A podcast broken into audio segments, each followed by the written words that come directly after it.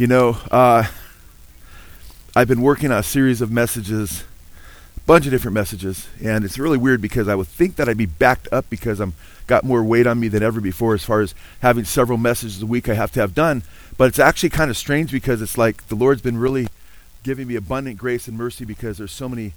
Uh, I've been spending, trying to spend a lot of time with Him in prayer, and the more I seek Him, the more just my heart just is bursting with just a love for His truth and a desire to get certain truths out there that I believe are neglected in the day in which we live.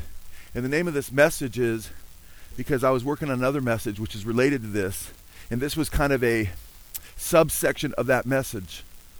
And as I worked on this subsection of that message, and I'd worked on this section before many a time, but I decided to make it a subsection of a broader message. I thought, you know what, this subsection is just too long, and it's just too good, it's just too vital that I just think I'm going to preach this subsection, which is really an entire message. It's 10 pages long, okay? Uh, but it's a message, and I think it's one of the most important messages that the body of Christ needs to hear today. And it's, uh, it asks a question Is repentance necessary for salvation? Is repentance necessary for salvation? If you would have asked that question in the early church period for the first few centuries of church history, uh, it would be, of course, you know. Of course, the only people who would have probably denied that in the first few centuries were the Gnostics, you know, which were the biggest uh, enemies of the early church period. And it's interesting, today you have a lot of strange teachings about repentance. It's been watered down. And of course, why not? That's exactly what the scriptures warned about. The scriptures warned about that there would be people who would tickle people's ears and tell them what they want to hear. And many people don't want to hear that they need to repent. They need to have a change of heart and a change of mind about the Lord and who He is and about their sin and, and uh, to turn from that sin as a fruit of repentance and embrace the Lord for salvation through faith in Christ. It's not a popular message, so many thousands of churches, tens of thousands, most churches would claim they believe in repentance, but they just simply don't preach it they ignore it because they can have it on a, as part of their statement of faith, but they don't want to make people uncomfortable with their lives.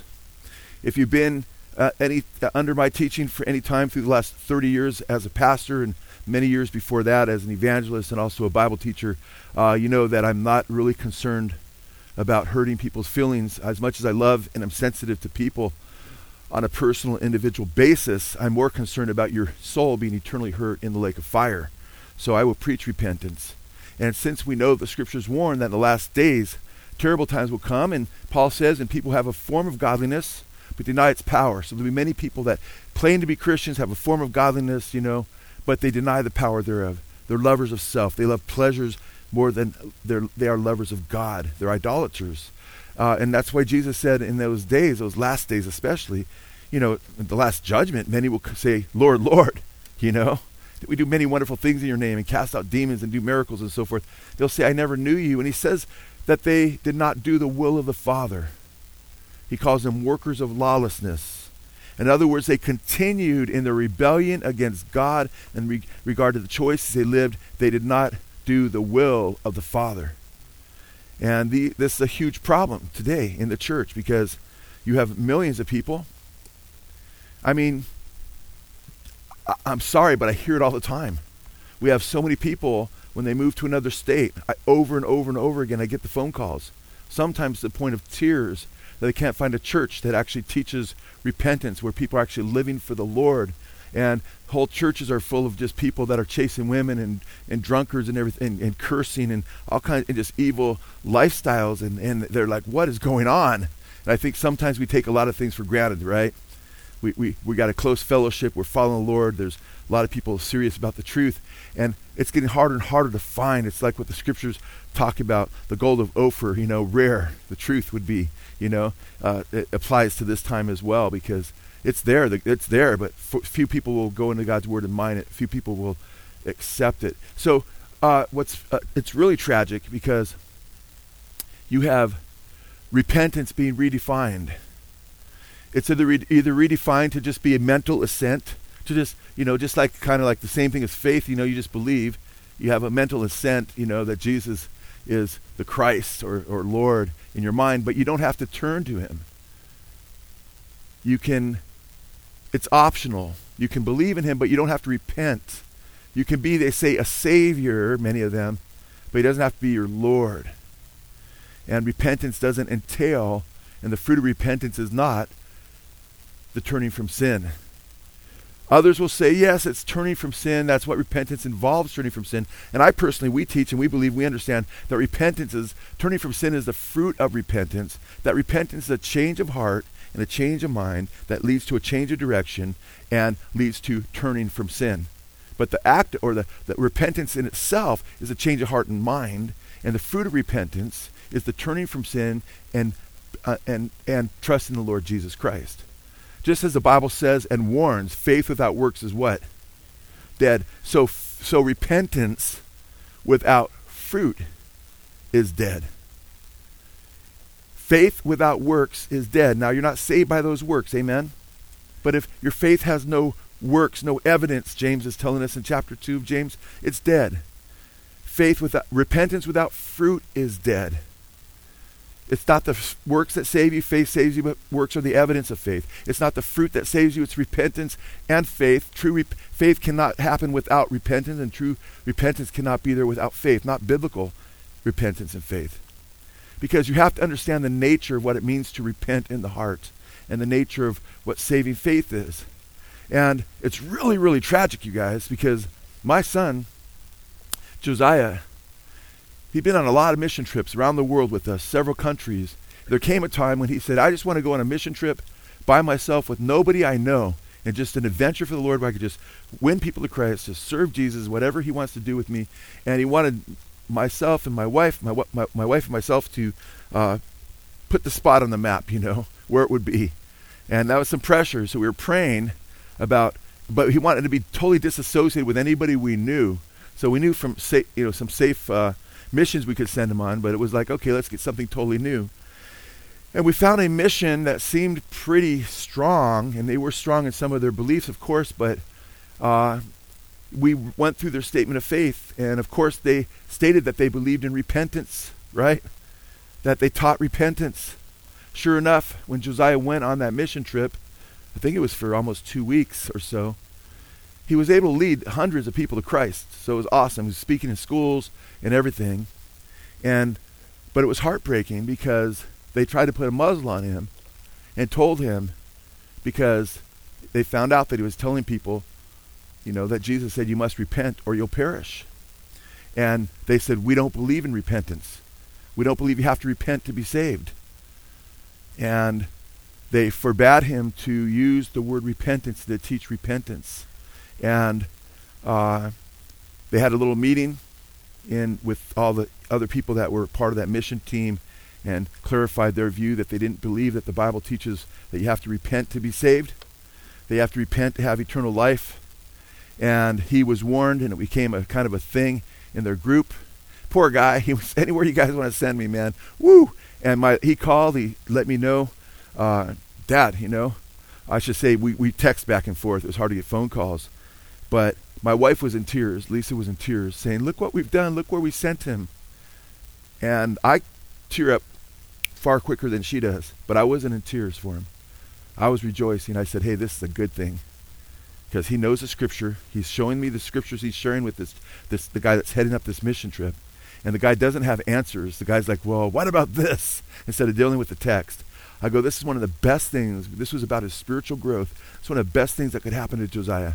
And it, it really was because he came back and he realized, wow, because he's been among a lot of believers, amen, who know the truth, who walk in the truth, who teach biblical repentance, biblical faith, you know, uh, obedience to the Lord, and so forth. And, and now he was able to get a bird's eye view. And he said, This is what you've talked about, Dad, through the years. Boom, I was right there watching it happen. But uh, he's wise. Josiah is very wise. And when he continued to, they continued to let him preach as long as he didn't preach repentance, but guess what he did?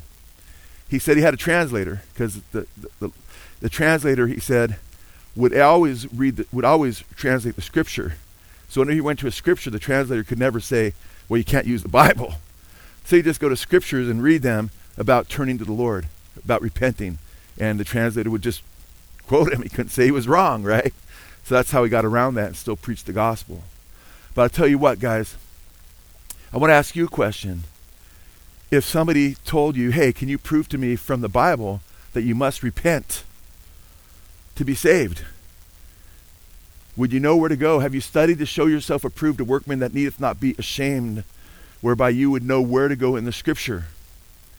And don't be ashamed because if you're thinking, man, I'm not sure, well, that's why we get together, right? That's why we're here. We're studying to show ourselves approved right now, amen? We're getting the word together. I'm not going to give you one or two verses. I'm going to give you almost an hour's worth of verses. okay? It's throughout the New Testament, from the very first book of the New Testament, Matthew, to the very last book of the New Testament, the book Revelation, that repentance is necessary for salvation.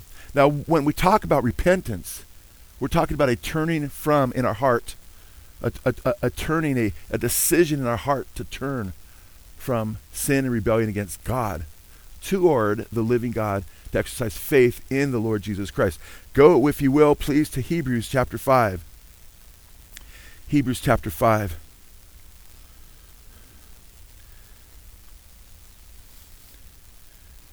Hebrews chapter 5. When you get there, go to verse 12. The author of Hebrews has been talking about Melchizedek. He's getting into how Melchizedek is a picture or type of Christ.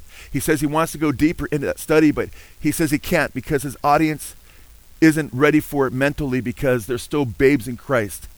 And they can't understand what he wants to share with them. It's kind of a bummer because we'd have a lot more about Melchizedek and the typology of Melchizedek uh, if they were more studious and more pressing on into the Word. This this uh, Christian group that he's uh, writing to, and in Hebrews five he says he wants to say more, but he talks about how they're still on milk, they're not on solid food, and they need to grow.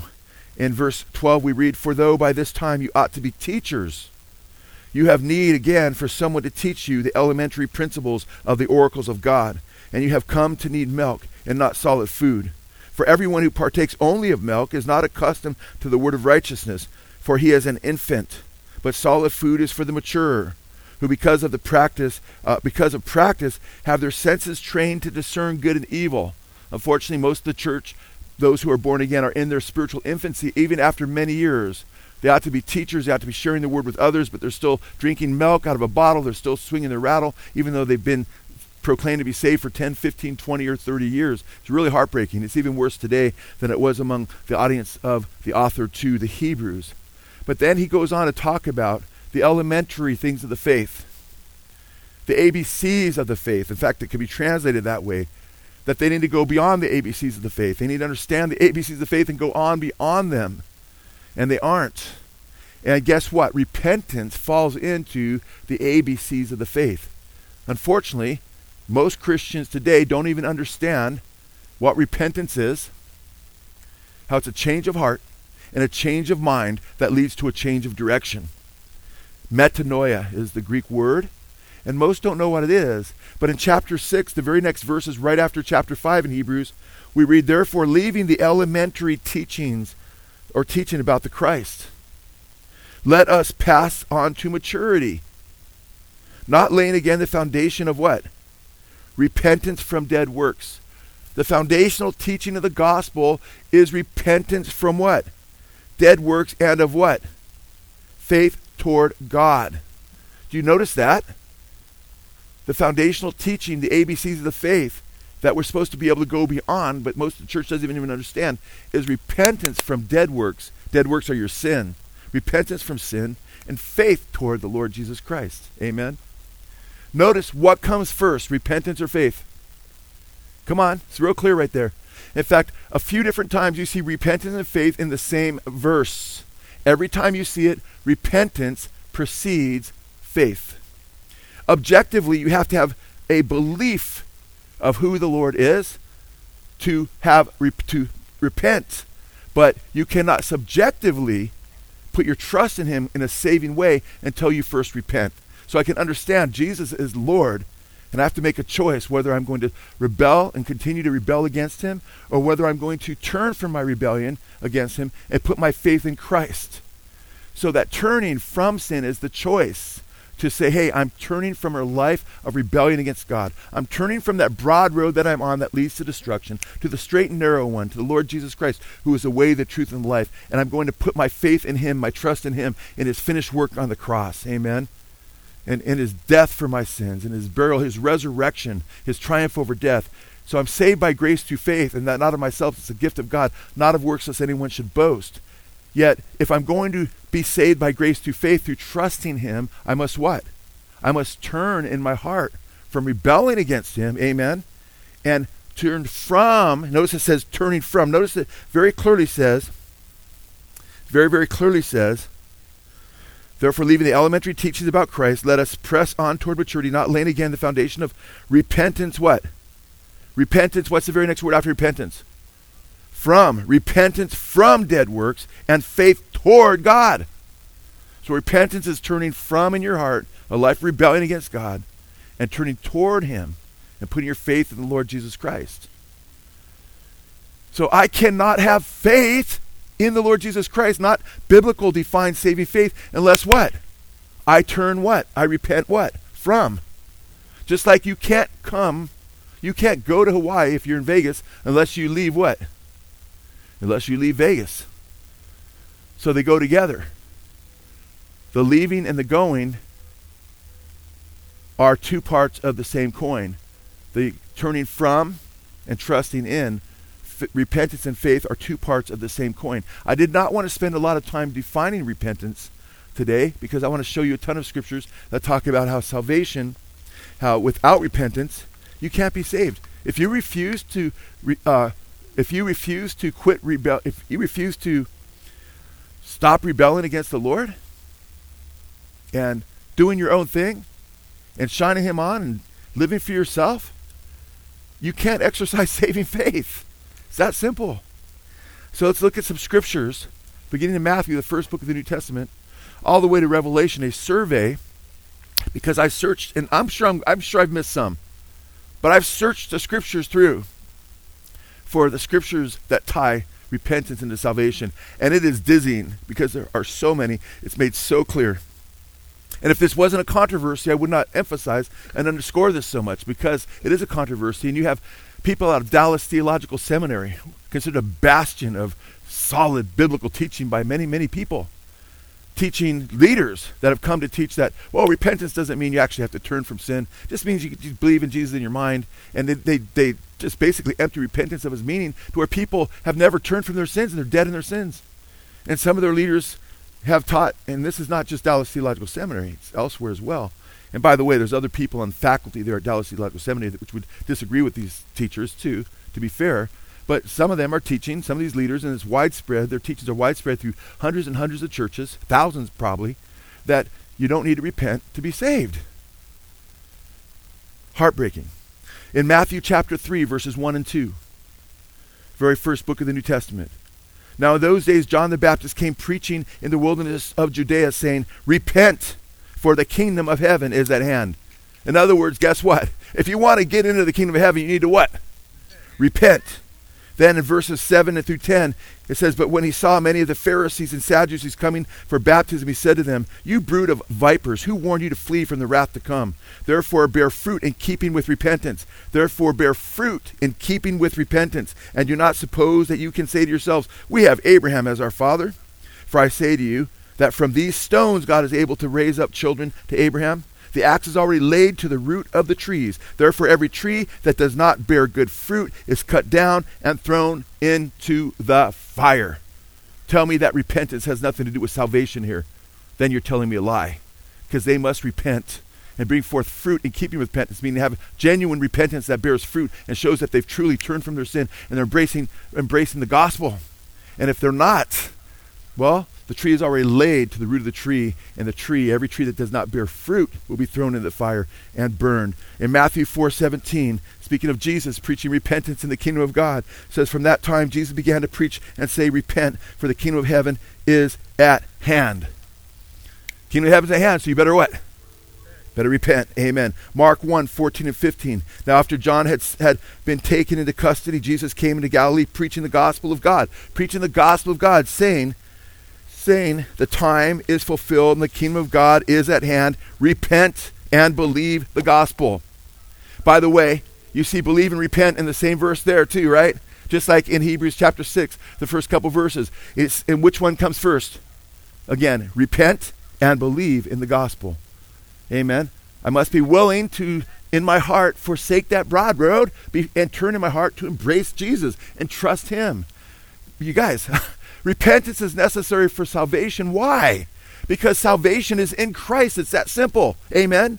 And unless I turn to Christ in my heart, amen, and embrace Him who is the life, I can't have the life. Are you with me? Do you understand that? It's that simple. I'm going this way. Jesus over here saying, Come to me, all of you who are weary and heavy laden, I'll give you rest and so forth. I'm going this way. I have to make a decision. He's the life. He says, I'm the way, the truth, and the life. First John, he says, I am the eternal life. Amen. The Bible says in 1 John 5 12, life is in the Son. Amen. He that has the Son has the life. He that does not have the Son does not have life. He's the life.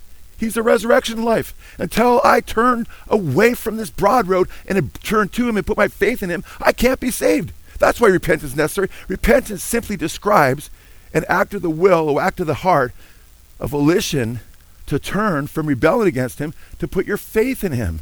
And faith means trust. It's a synonym for trust. That means I'm leaning into Him. Amen. That means I'm trusting in Him.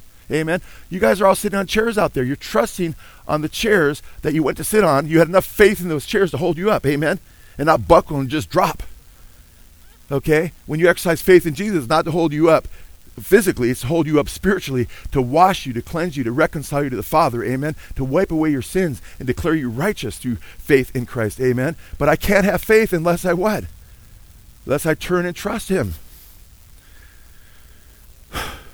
Jesus came to call sinners to repentance.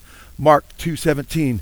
And hearing this, Jesus said to them, "Is not those who are healthy who need a physician, but those who are sick. I did not call the righteous, but sinners." He called sinners to repentance. Okay?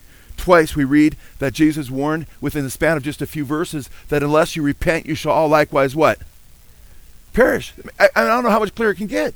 You have to repent or you'll perish. Luke 13, 3 and verse 5. I tell you, no, unless you repent, you will all likewise perish. Verse 5, I tell you, no, but unless you repent, you will all likewise perish. Well, it said like same thing twice. Yeah, he wants to get it through their heads. He wants to get it through our heads as well. Luke 15 is all about repentance, you know. We've got the lost coin, the lost sheep, the prodigal son. In Luke 15, 7, Jesus gives all these teachings, and one of the one of the main emphases is the need to repent. And in verse seven, I tell you that in the same way there will be more joy in heaven over one sinner who repents than over 99 righteous persons who need no repentance. In Luke 15, Jesus describes the prodigal son coming to his senses and turning back to his father. When he came, when he came to his senses, that's when he had a change of heart, a change of mind, which led to a change of direction. And he comes back to his father, and guess what his father says? His son was dead, but now he's what? Alive. But when he came to his senses, Luke 15, verse uh, 17, when he came to his senses, he said, How many of my father's hired men have more than enough bread? But I am dying here in hunger. I will get up and go to my father, and I will say to him, Father, I have sinned against heaven and in your sight. I am no longer worthy to be called your son. Make me as one of your hired men. Then the father proclaims, quote, For his this son of mine was dead, but has come to life again. He was lost and has been found. And they began to celebrate. He wasn't physically dead, he was spiritually dead. And repentance restored him to life. In fact, it's very interesting. After a whole chapter where Jesus underscores repentance with the prodigal son and so forth. In chapter 16, he talks about the rich man and Lazarus, and the rich man didn't regard the Lord at all. He didn't fear God. He didn't think about God, apparently. And he just lived lavishly and didn't ever help anybody else, apparently. And there's a, a, a poor man, Lazarus, competing with the dogs for the crumbs from his table. And he's fighting for these crumbs against dogs, and he's got he's got sores everywhere and so forth, and, and they both die. And the, the, the poor guy, he is transported by the angels into paradise, Abraham's bosom. But there's a chasm between paradise and Hades, the place of torment. And this is before Jesus died on the cross, and this place of paradise, uh, nobody had ascended to the Father, the scriptures say yet. So Jesus hadn't died for their sins, so they could not, when you died, you were separated from God still until the sins would be paid for by Christ on the cross. Then that then paradise was emptied. But while there's this chasm between the two places, this rich man wants Lazarus, wants Abraham to send Lazarus to go preach to his brothers. Guess what? His doctrine was better than most of these teachers that teach these false doctrine that you don't need to repent. Listen to the scripture in Luke chapter 16, verse 27 through 30. And again, then I and he said, that is the rich man to Abraham, that I beg you, Father, that you send him to my father's house, for I have five brothers, in order that they may warn them, so that they will not also come to this place of torment.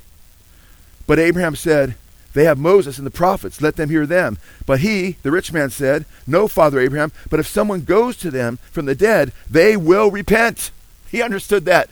This is Jesus teaching in this story. Jesus doesn't give this guy a false teaching. Jesus lets us understand that the guy knew they needed to repent. By the way, let's not be more, let's not be less evangelical among our family members.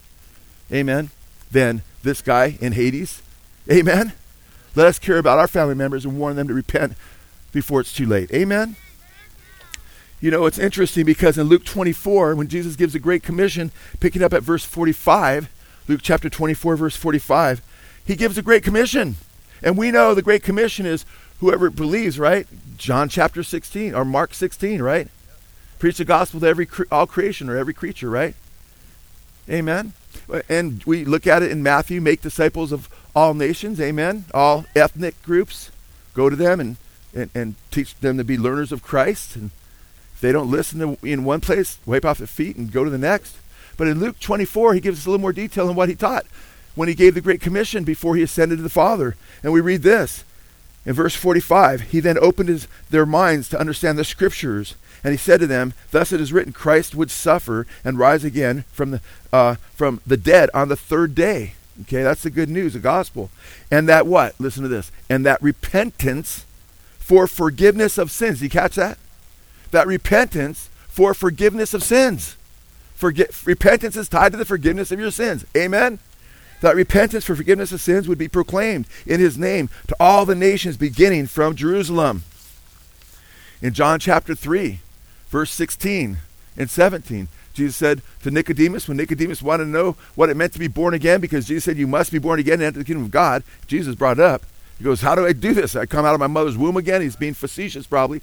And then Jesus tells him in John 3.16, For God so loved the world that he gave his only begotten Son, that whoever believes in him should not perish, but have what? eternal life. And in verse 17, he said he didn't send his son in the world to condemn the world, but that the world through him may be what? Saved. But then he goes on to warn this is the condemnation that they did not believe in the only begotten Son of God. And he said this is the condemnation that they didn't come to the light. They refused to come to light lest their deeds would be exposed. Okay? John chapter 3, verses 19 uh, and 20. He says, this condemnation that light has come to the world, but men love darkness rather than light and they refused to come to light lest their deeds would be exposed. So in the Gospel of John, he talks about how they refused to come to the light. They refused to repent. And in John chapter 12, verse 35, Jesus says, Walk in the light while you have the light, for the time will come when the light will not be here. So some say, oh, well, in the Gospel of John, you don't see the word repentance used. You don't need to use the word repentance. Amen. You could just talk about turning from light to darkness. That's repentance. Amen that, that, that shows you the fruit of repentance or the, the, uh, the activity of that change of heart, that change of mind. And they were condemned because they refused to turn from darkness to light and become disciples of the Lord Jesus Christ. In the book of Acts, and you see the actions of the apostles, they're given these great commissions to preach repentance for the remission or the forgiveness of sins, right? But what do they do? Just that. In Acts 2 38, 38 Peter said to them, Repent, the day of Pentecost. Repent and each of you be baptized in the name of Jesus Christ for the forgiveness of your sins. And by the way, if you refuse to be baptized, you have to wonder if you have you really repented. If if you know that Jesus commands you to be baptized and you just oh it's no big deal. Well, guess what? Jesus says, if you love me, keep my commandments. He says, why do you call me Lord and not obey what I say? I'm encouraging you, if you haven't been baptized, repentance, the fruit of repentance, one of the fruits is baptism to identify with Christ. Peter said to them, Repent, and each of you be baptized in the name of Jesus Christ for the forgiveness of your sins, and you will receive the gift of the Holy Spirit. Wow, that's powerful. Now, I could show many people throughout the Gospels when Jesus preached the gospel and the, the sinner beats his chest and even look up, up to God. He says, God have mercy on a sinner. He's forgiven of his sins before baptism.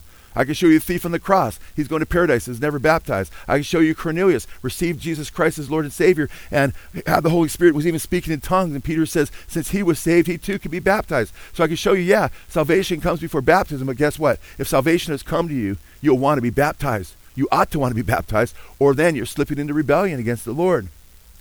In Acts chapter 3, verse 19, therefore repent and return, so that your sins may be wiped away. Did you catch that? Repentance is tied to the wiping away of your sins. Acts 3:19, Peter's preaching to other Jews, fellow Jews, and he says, "Therefore repent and return, so that your sins may be wiped out, in order that the times of refreshing may come from the presence of the Lord." In Acts chapter 11, quite awesome, verse 18, we read this: "Well then, God has granted to the Gentiles also the repentance that leads to life." Did you catch that? The repentance that leads to what?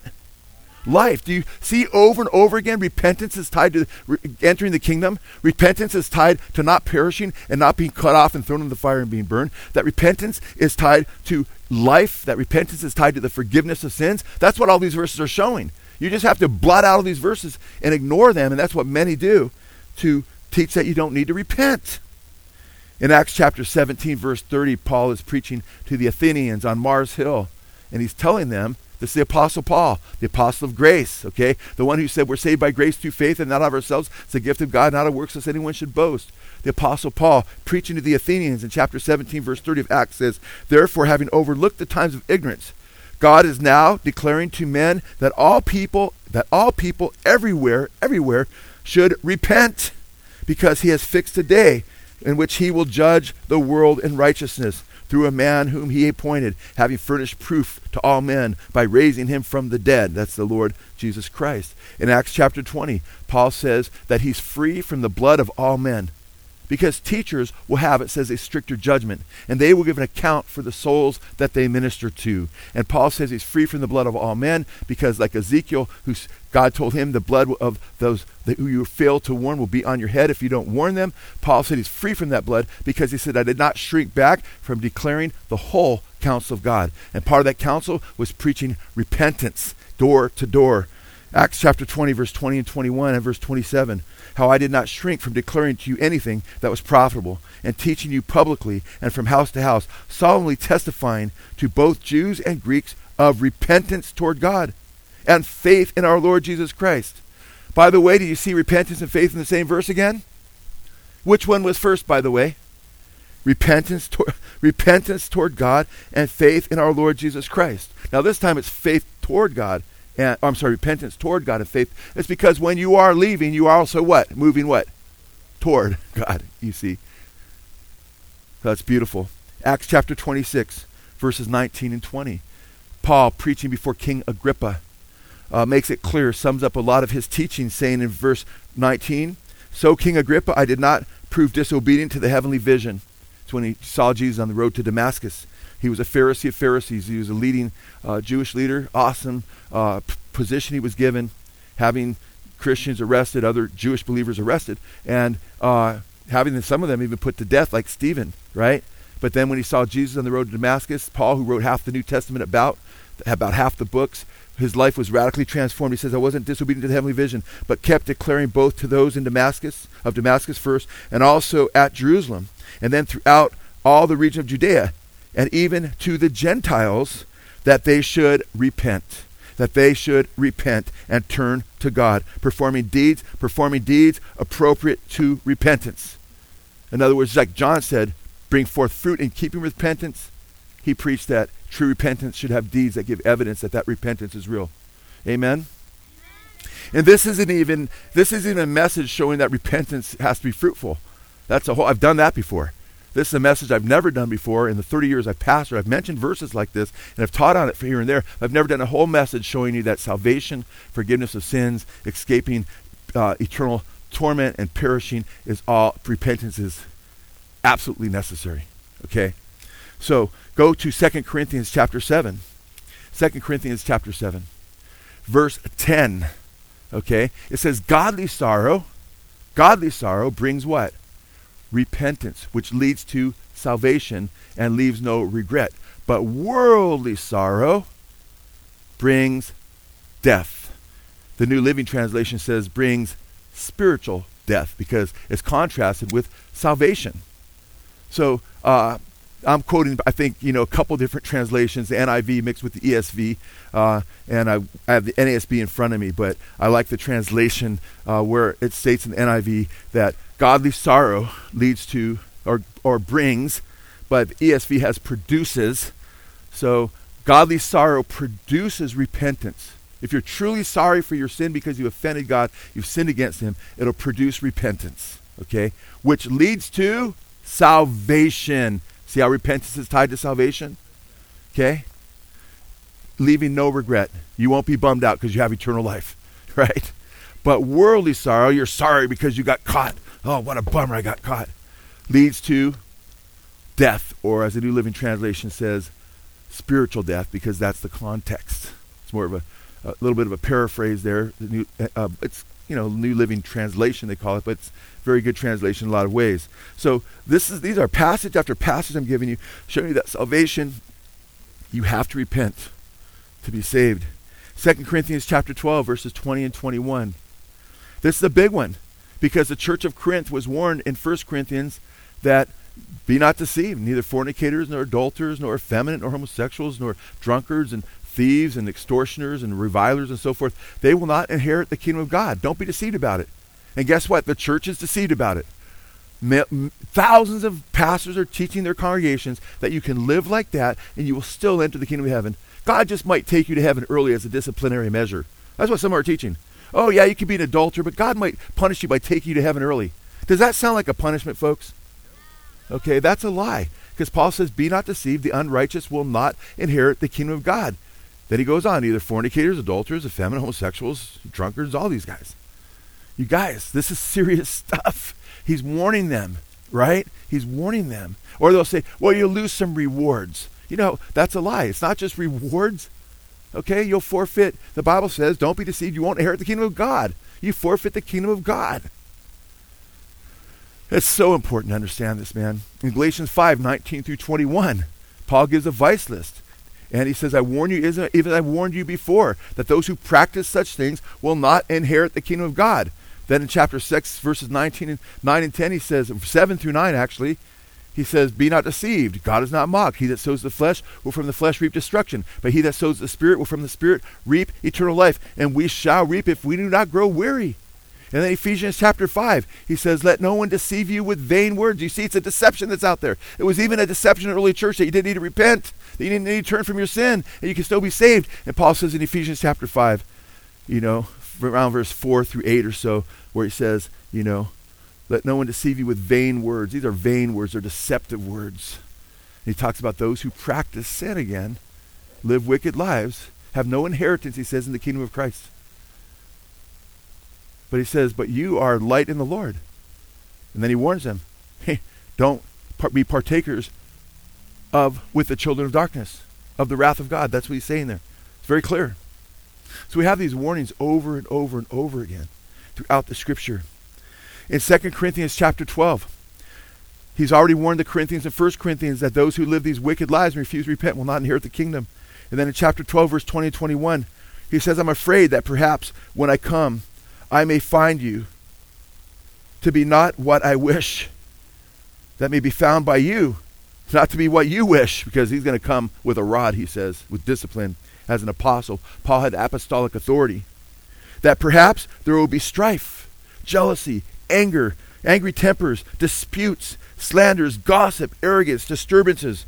Verse 21 I am afraid that when I come again, my God may humiliate me before you, and I may mourn.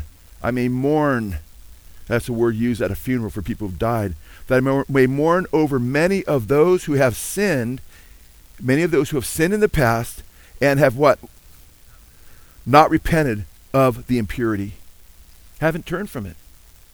Immorality and sensuality, which they have what? What's the last word there? NASB, last word is practiced. It's talking about practicing rebellion and refusing to repent. In fact, in chapter 13, the very just a few verses later, verse 5, Paul says, Test yourselves to see if you are in the faith. Examine yourselves. Or do you not recognize this about yourselves, that Jesus Christ is in you, unless indeed you fail the test? And that word fail the test is from one Greek word, adokimos. And that's a word that Paul says means to be without Christ. Look at verse 5. Christ is in you unless you are adokimos. And 1 Corinthians 9.27 in Paul's letter before 2 Corinthians, he says, I beat my body down. So after I preach the gospel of salvation to others, I myself would not become adokimos. Okay, he took it this very, very seriously. And I want to say a lot more about 13.5 because that's I've been working a little series on that, and that this became a sub part of that series. And I said, you know what? This is not a sub part, man. This is a whole message. Then we get to this little series, I'll refer to this a couple times so you remember. Yeah, that's right, because it'll fit in really well. This is, brothers and sisters, would you rather me just preach a soft message, a couple verses, and pat you on the back and say, nice day? Or do you love the truth, man? Praise God. Is only people in the front love the truth? How about you guys in the back? I, I can see, I can't hear you guys good. Amen, man. I know you guys do too. How much you love the truth in the back? No, I'm just kidding. I'll get you guys going against each other. Don't want to make you guys compete. We, amen. Preach it, the brother says, and the sister. In 1 Thessalonians chapter 1, 9 and 10, Paul talks about how the ch- church of Thessalonica had repented or turned to the Lord from idols. And we read in, in, away from the wrath of God. Verse 9, For they themselves report about us what kind of a reception we had with you, and how you turned to God from idols to serve a living and true God and to wait for his Son from heaven, whom he raised from the dead. That is Jesus, who rescues us from the wrath to come. I love that. Paul, after warning about a couple false, teachers in 2 Timothy chapter 2, who were teaching full preterism. Full preterism is a very popular heresy today, which teaches, teaches that the end times have already happened and they're already fulfilled, and that we even already have our, our resurrection. How ridiculous is that? How many have an ulcer or backache and you're saying, man, I don't feel very raised from the dead? Amen. Well, these guys were saying that the resurrection had already come to pass, and they were overthrowing the faith of some, these false teachers. Well, Paul mentions, you know, that that to Timothy to try to restore them a, with gentleness, and that God may give them repentance. That he could use Timothy to do that, perhaps. The Lord's bondservant, Paul writes to Timothy in verse 24 of chapter 2, must not be quarrelsome, but be kind to all, able to teach, patient when wronged, with gentleness correcting those who are in opposition, if perhaps God may grant them repentance, leading to the knowledge of the truth. So, Paul's bondservant, God's bondservant, Timothy, God may use you to bring them to repentance. To repentance. Grant them repentance leading to the knowledge of the truth. By the way, the knowledge of the truth is salvation. 1 Timothy 2 5 says that God wills that all would be saved and come to the knowledge of the truth. Verse 26 And that they may come to their senses and escape from the snare of the devil, having been held captive by him to do his will. In Hebrews chapter 6, it talks about how people can turn away from the Lord and they can become so hardened and so apostate that their hearts become so hardened against Christ and his gospel that it's impossible to renew them again to repentance. Again repentance signifies that they had repented at one time, but then they fell away. And he says in Hebrews 6, 6 through 8, and they have and then have fallen away. That's after they've received the Holy Spirit, and tasted the heavenly gift, all these wonderful things. And then have fallen away, verse 6. It's impossible to renew them again to repentance, since they again crucified themselves the Son of God and put into open shame. For the ground that drinks the rain which once falls on it and brings forth vegetation useful to those for whose sake it is tilled receives a blessing from God, like the parable of the sower, right?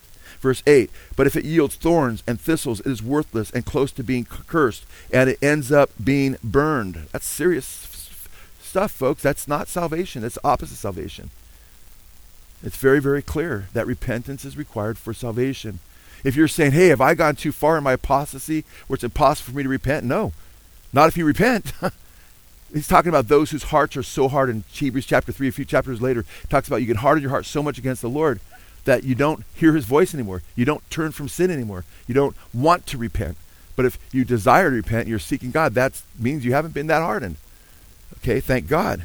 Now, James chapter 1, verse 22, it talks about the need to turn from sin to, and receive the word of God for your soul to be saved. James chapter 1, verse 22, therefore putting aside all filthiness and all that remains of wickedness, in humility receive the word implanted, which is able to save your souls. Suke the Greek word for souls. And at the end of the epistle of James, he warns this My brethren, if any of you turns from the truth, a brother, if a brother turns from the truth, and one converts him or brings him back to the truth, he will save his soul from death and hide a multitude of sins. Catch that? Now, in James 1:22, repent, turn from this wickedness, right? Receive the word which is able to what? Save your suke, right? Your souls. And then in James 5, 19, 20, brethren, Christians, if any of you turn from the truth, the truth that is able to save your soul, right? And one brings him back, he'll save his soul, same Greek word, only used twice, 122 and James 5, 19, 20. He'll save his soul from death and hide a multitude of sins, meaning his sins will be forgiven and he'll be right with God again. His soul will be saved. But he has to come back. In 2 Peter 3 9, right? God warns to the Apostle Peter that God's not willing that any would perish. That means go to hell. God's not willing that any would perish, but that all would come to what? Repentance. Amen. In fact, you know what? If you just need one verse, because a lot of you know that verse, right? Because it's such a beautiful verse, because it says that, says that God doesn't will that any would perish. It shows his great love. Amen. And somebody says, Where's a verse that teaches that you have to repent or you'll go to hell? Well, Jesus said, Unless you repent, you'll all likewise what? Perish. Peter said, that's uh, Luke 13, 3 and 13, 5. And Peter said in 2 Peter 3, 9, God not willing that any would perish, but that all would come to repentance. You have to come to repentance if you're not going to perish. That's three verses right there. Luke 13, 3, 13, 5, and 2 Peter 3, 9. If you want to just write three down, those would be good ones to memorize. These are the things we should memorize in the body of Christ these days because we need to speak the truth. And for everyone that has a question, we need to have an answer and to answer with reverence, right? With respect and gentleness, but in love because the truth is under assault today. And the gospel is being twisted left and right because Satan is doing a great job at keeping people blinded to the fact that they need to repent to be saved. I have not looked at my clock for a while, so I'm looking. I got some time, don't I? A little bit. don't say that, bro. I might take advantage of it. Then I'll have to repent later, so I don't want to do that. Uh, told me I got a couple hours, you know. Uh, Revelation. well, you know what? I wrote down a few verses because I was going to skip First John. First John because you know, oh well, you know, John doesn't really use the word repent. You don't need to use repent, the word repent, to talk about what it means to repent. Just go to First John chapter two. 1 John chapter 2. And I already showed you where Jesus talks about uh, putting trust in the gospel includes turning from darkness to light, which is repentance, the act of repentance, the fruit, I should say, of repentance. So in 1 John, there's so many things in 1 John. I'm just gonna I'm just gonna read it. I mean, when we get into testing yourself to see if you're in the faith, which we ought to do, and we're going to get into a little couple messages on that down the road. I've got all these series right we're doing which I think are all very important for important and vital. But if you go to 1 John chapter 2, 1 John chapter 2, verse 4. The one who says, I have come to know him and does not keep his commandments is what? A liar, and the truth is not in him. You catch that? I, I don't know how much clearer it can get. You say, oh, I know the Lord, but hey, you know, and I think it's in the perfect tense there, know him. I've come to know him and continue to know him. Really? If that's true, how come you're not keeping his commandments, John says? In other words, you haven't repented. You're not seeing, you're not seeing a fruit of repentance in your life. Look at 1 John chapter 3. 1 John chapter 3. Verse 9, verse 8. The one who practices sin, the one who practices sin, that means you're not repenting, is of who? The devil. For the devil has sinned from the beginning. The Son of God appeared for this purpose, to destroy the works of the devil. No one who is born of God, and that's in the perfect tense. No one who is born of, who is born of God and continues to be born of God is what it means in the Greek. That's where the perfect tense it starts and it continues. No one who is born of God and continues to be born of God, even even at this point, right? Practices sin because his seed abides in him, and he cannot sin because he is born of God. Now, he's not saying you won't fall into sin ever, because in 1 John 1 9, the very first chapter, he says, if you say without sin, you're a liar and the truth is in you. And 1 John 1 9, that's 1 8, and then 1 9 says, uh, if we confess our sins, he's faithful and just to forgive us our sins and cleanse us from all unrighteousness. Amen. And 1 John chapter 2 says, uh, I write these things that you don't sin, the first couple verses, but if you do sin, you have an advocate with Father, Jesus Christ the righteous. So, the same book does let us know that we can receive cleansing when we fall into sin, but he warns very strongly that you can't be in rebellion to God and claim to be that to stand born again, to stand born of God, to be presently born of God, to have been born of God and continue to be born of God. No one who is born of God practices sin because his seed, that's his word, abides in him. And he cannot sin because he is born of God. I mean, if you're born of God and his seed, his word, remember the seed of the sower of the gospel is abiding in you, you can't be living in right rebellion to God. If you're living in rebellion to God, his seed is not abiding in you at that time, is it? So you have to make a choice. You can be filled with your own ways. The Bible says the backslider, the backslider is filled with his own ways. Or you're going to be filled with God's word. Take your pick. But if you're in rebellion to God right now and you're listening by way of live stream or YouTube or you're hearing the congregation or you're hearing a message on CD later, or however you're hearing it, and you're filled with your own ways, you're backslidden.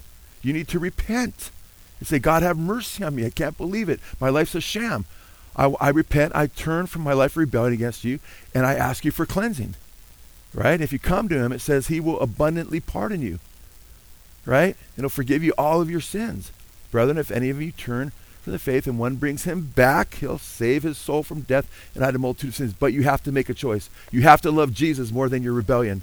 You have to love Jesus more than the pleasures of this world, more than the sin that this world offers. You have to make a choice to put Jesus Christ first in your life and truly live for him. In the book of Revelation, chapter 3, we read, uh, by the way, some people think, oh, repentance is just for the world. That's another lie. Repentance is also for the church. What, what do we read in the, to the Corinthians, right? What do we, by Paul, right? 2 Corinthians chapter 12, verse 20 21.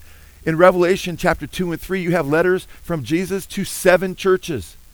Five of the seven churches are called to repentance.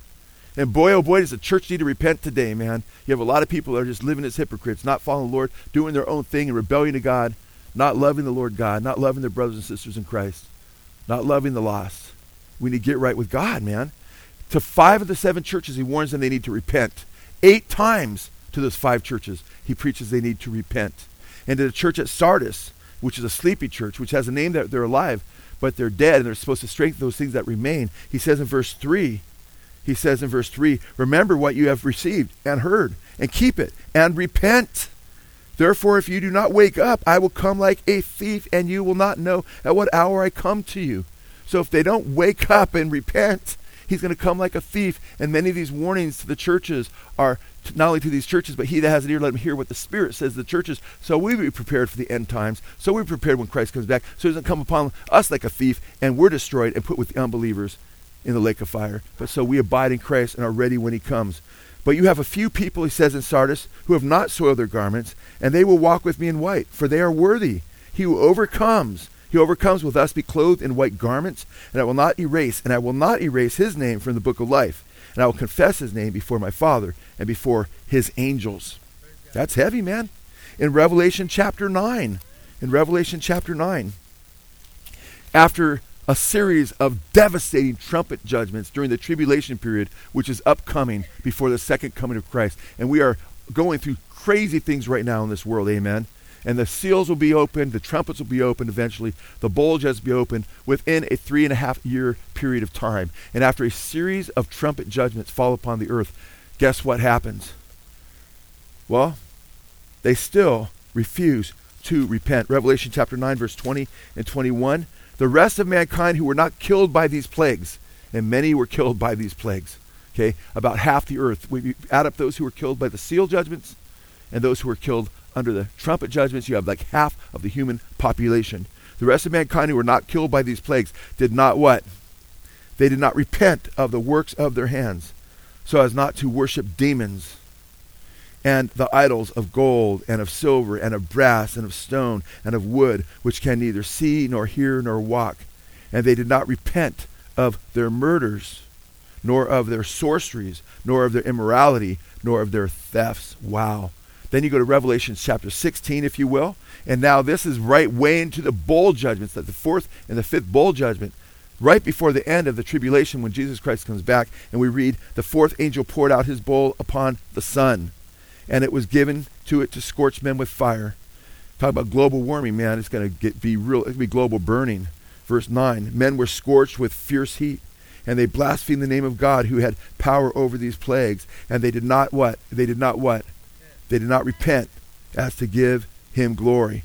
The fifth angel poured out his bowl on the throne of the beast, and his kingdom became darkened, and they gnawed their tongues because of pain, and they blasphemed God, the God of heaven. I'm sorry, and they blasphemed the God of heaven because of their pains and their sores, and they did not repent of their deeds.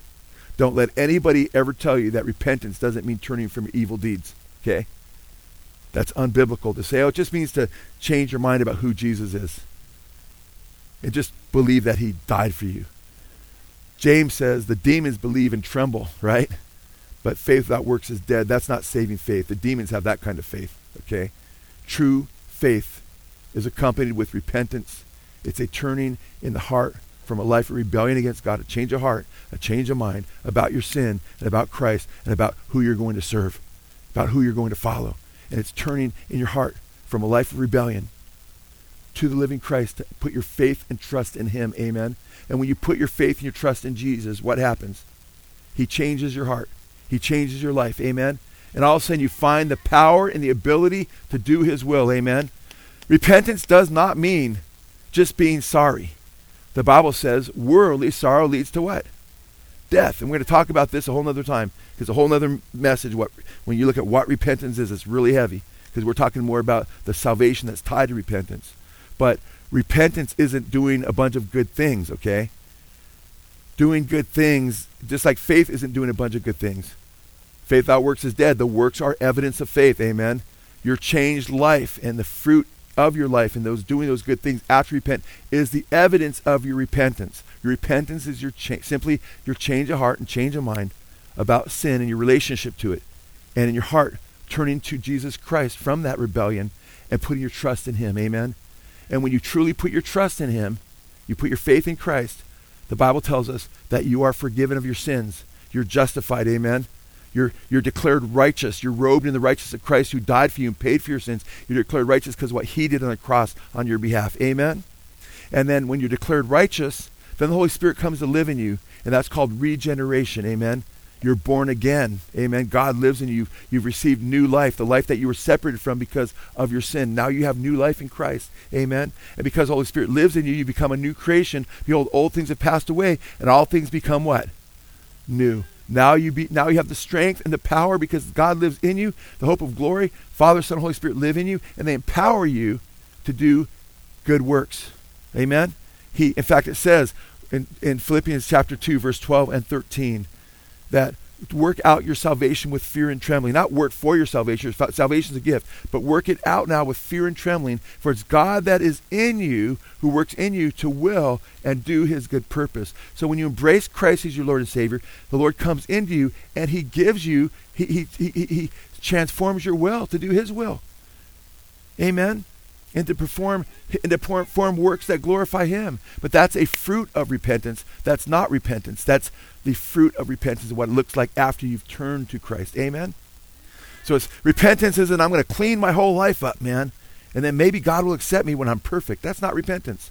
Repentance is recognizing i can't make a have a perfect life. Amen? I have to turn from this ugliness because that I'm trusting in and I'm walking in to Christ who can save me from these things. He'll forgive me and he'll give me the strength what? To walk in newness of life. Amen. So the life is in Christ. Repentance is turning from the road of death and destruction to embrace Christ as your Lord and Savior who gives you the new life and then the fruit will come. Amen. And I just want to clarify that because sometimes people think well, repentance means, you know, cleaning yourself up so much that maybe God will accept you. No. Repentance, He calls you to come to Him. You just simply need to come to Him. Amen. Say, I'm not walking down that road of rebellion anymore. I'm turning to Him. And then He gives you the strength to live the new life He calls us to. Amen. Has this message made sense to you guys? Okay. Is it pretty clear, or do we need to go through even more verses that salvation, that repentance is tied to salvation? Amen. Faith without works is what? Faith without works is what? Repentance without fruit is what? Dead. Repentance without fruit is what? Dead. Amen. Amen. So, brothers and sisters, man, I know that God has called me to share the truth in these times, and I know He's risen up people that love the truth, and He always has a remnant. Amen. But be among that remnant who loves the truth and does not want your ears to be tickled and told Because the Bible says, in the last days, it says, preach the word in season, and out of season, reprove, rebuke, and exhort with all sound doctrine. Amen. With truth and sound doctrine, for the time will come, but they won't heed sound doctrine, but after their own lust will heap themselves. Many teachers will tickle the ears and tell them what they want to hear. And the reason there are so many teachers, tick, you know, telling people what they want to hear is because there's so many people that want their ears tickled. Okay, don't be among them. Love the truth. Amen. If and I praise God that there are people that love the truth and praise the Lord. We read in the book of Revelation, amidst all the chaos and all the ugliness and all the people that refuse to repent, there's still a great multitude, Revelation chapter 7, from all nations, people, and tongue that can't even be numbered, who've been cleansed by the blood of the Lamb. Amen. Put your trust in Jesus. Salvation comes through faith in Him. Can we all please stand?